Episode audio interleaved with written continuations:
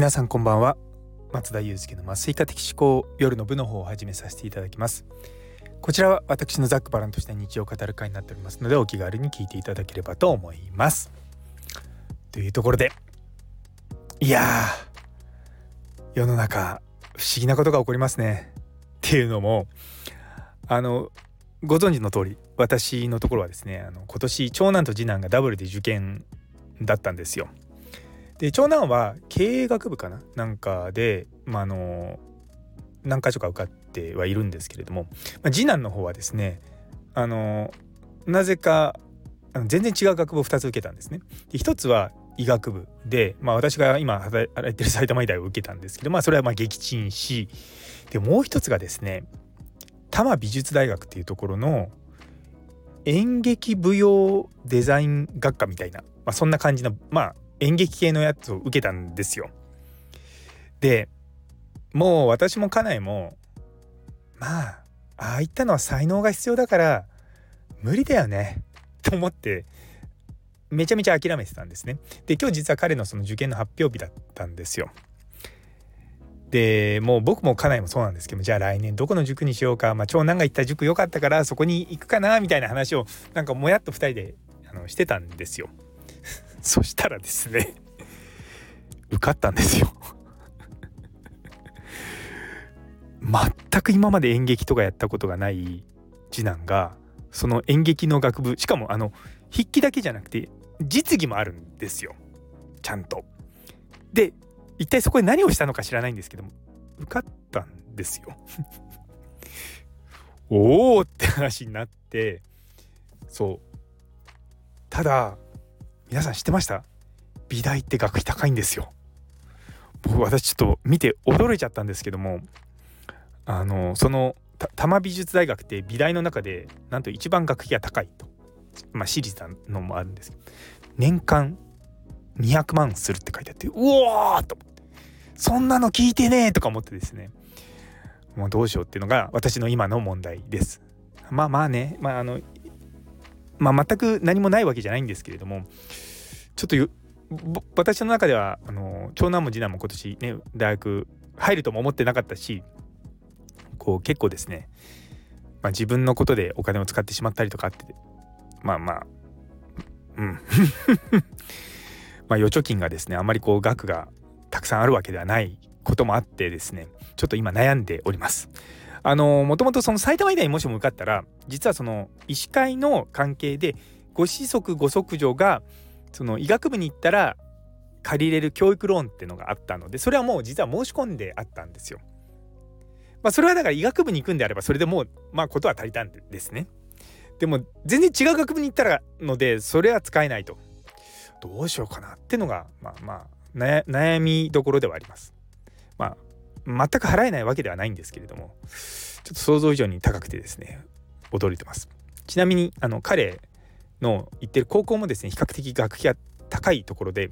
彼がそこ受かった時も私が「え何こんなに高いの?」って言ったのを覚えてます。いやまあね、まあ、彼の夢なので、えー、やりたいことなんで全然いいんですけれども美術美大って高いんだなって思いました。世の中の人たちはすごいなって。うん。あの医学部ももちろん高いのは皆さんねあの私立なんか特に高いんですけれども美大がこんなに高いとは知りませんでした。本当に自分があの勉強不足で恥ずかしいという思ってます。ちなみにあの自宅から通える距離でしかも多分あそこだったら自転車で行けんじゃないかな。まあまあちょっとあの車通りの通りの多いところなんで危ないかもしれないですけど。まあでも都内なので全然それは問題ない場所だから。まあそこは全然構わないんですけども。そう。いやでも驚きました。本当に驚いた。でも思い返してみると彼はあの実は保育園の時に日本舞踊をやってたんですよ。それは保育園のなんかこうレクリエーションの一環で日本舞踊をやってたんですねすごく別にそんな特殊な保育園行ってたわけじゃないんですけどたまたま家からすぐのとこに、あのー、行ったらなんかそこはずっと伝統的にその日本舞踊の先生が来て普通にまあ無料で教えてくれて発表会とかもあるみたいなところだったんですね。でその時に筋がいいってずっとそのめちゃめちゃ怖いその日本舞踊の先生だったんですけどその先生がずっと筋がいい筋がいいって言われてたんですよ。でそれ以外にもなんかこう陶芸とかを突然やりたいって言ってなんか陶芸教室みたいなのに、まあ、体験かなって言ったらそれもですねいや筋いいですねみたいなこと言われるのはまあもちろんね持ち上げある程度持ち上げられはすると思うんですけどもでも確かに出来上がった彼のその作ったものを今でもうちで使ってるんですよ。でっていうのは出来がいいのでそうだからなんかあるのかなって思いながらまあ親のよねあの欲目なのかもしれないんですけどでもでも本当に驚きましたね。自分の子供が美大に行くなんて想像もしてなかったです。僕自身がいやむしろ面白そうって思いました。うん、その学部を見て。でまあ彼がね自分で見つけてきてやろうと思ってまあやるんでまあいいんじゃないかなって個人的には思います。うん。まあそれで何年間かやって途中で飽きてやっぱ別のことやりたいって言ってもそれは全然構わないしまあそれでもやっぱ彼が自身が選んだってところがすごく嬉しいですね。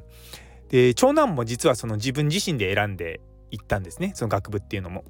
まあもちろん僕はいろんなサジェッションはしたんですけどもそうでもやっぱりそういうなんだ自分もまあ親に言われたから医学部行ったわけじゃないんですけどもまあ結構親の期待って言い方変ですけどもあんまりその自分が何をやりたいとかと考えなかったのは正直あったのでまあそれはうんまあ子供たち見てるとはいいなとちょっと羨ましいなとも思います。まあでも私は私で今のこの人生すごく楽しくやってるんでそれはそれで全然いいんですけれどもうんでもやっぱね自分のための人生だからもう彼らがそういったのを選んでくれて本当に嬉しいなと思っております。というところで、えー、最後まで聞いてくださってありがとうございます。いやー、本当に驚きました。ね。なので、あの そ、そんな感じで、今日は過ごそうと思います。今日という一日が皆様にとって素敵な一日になりますように。それではまた明日。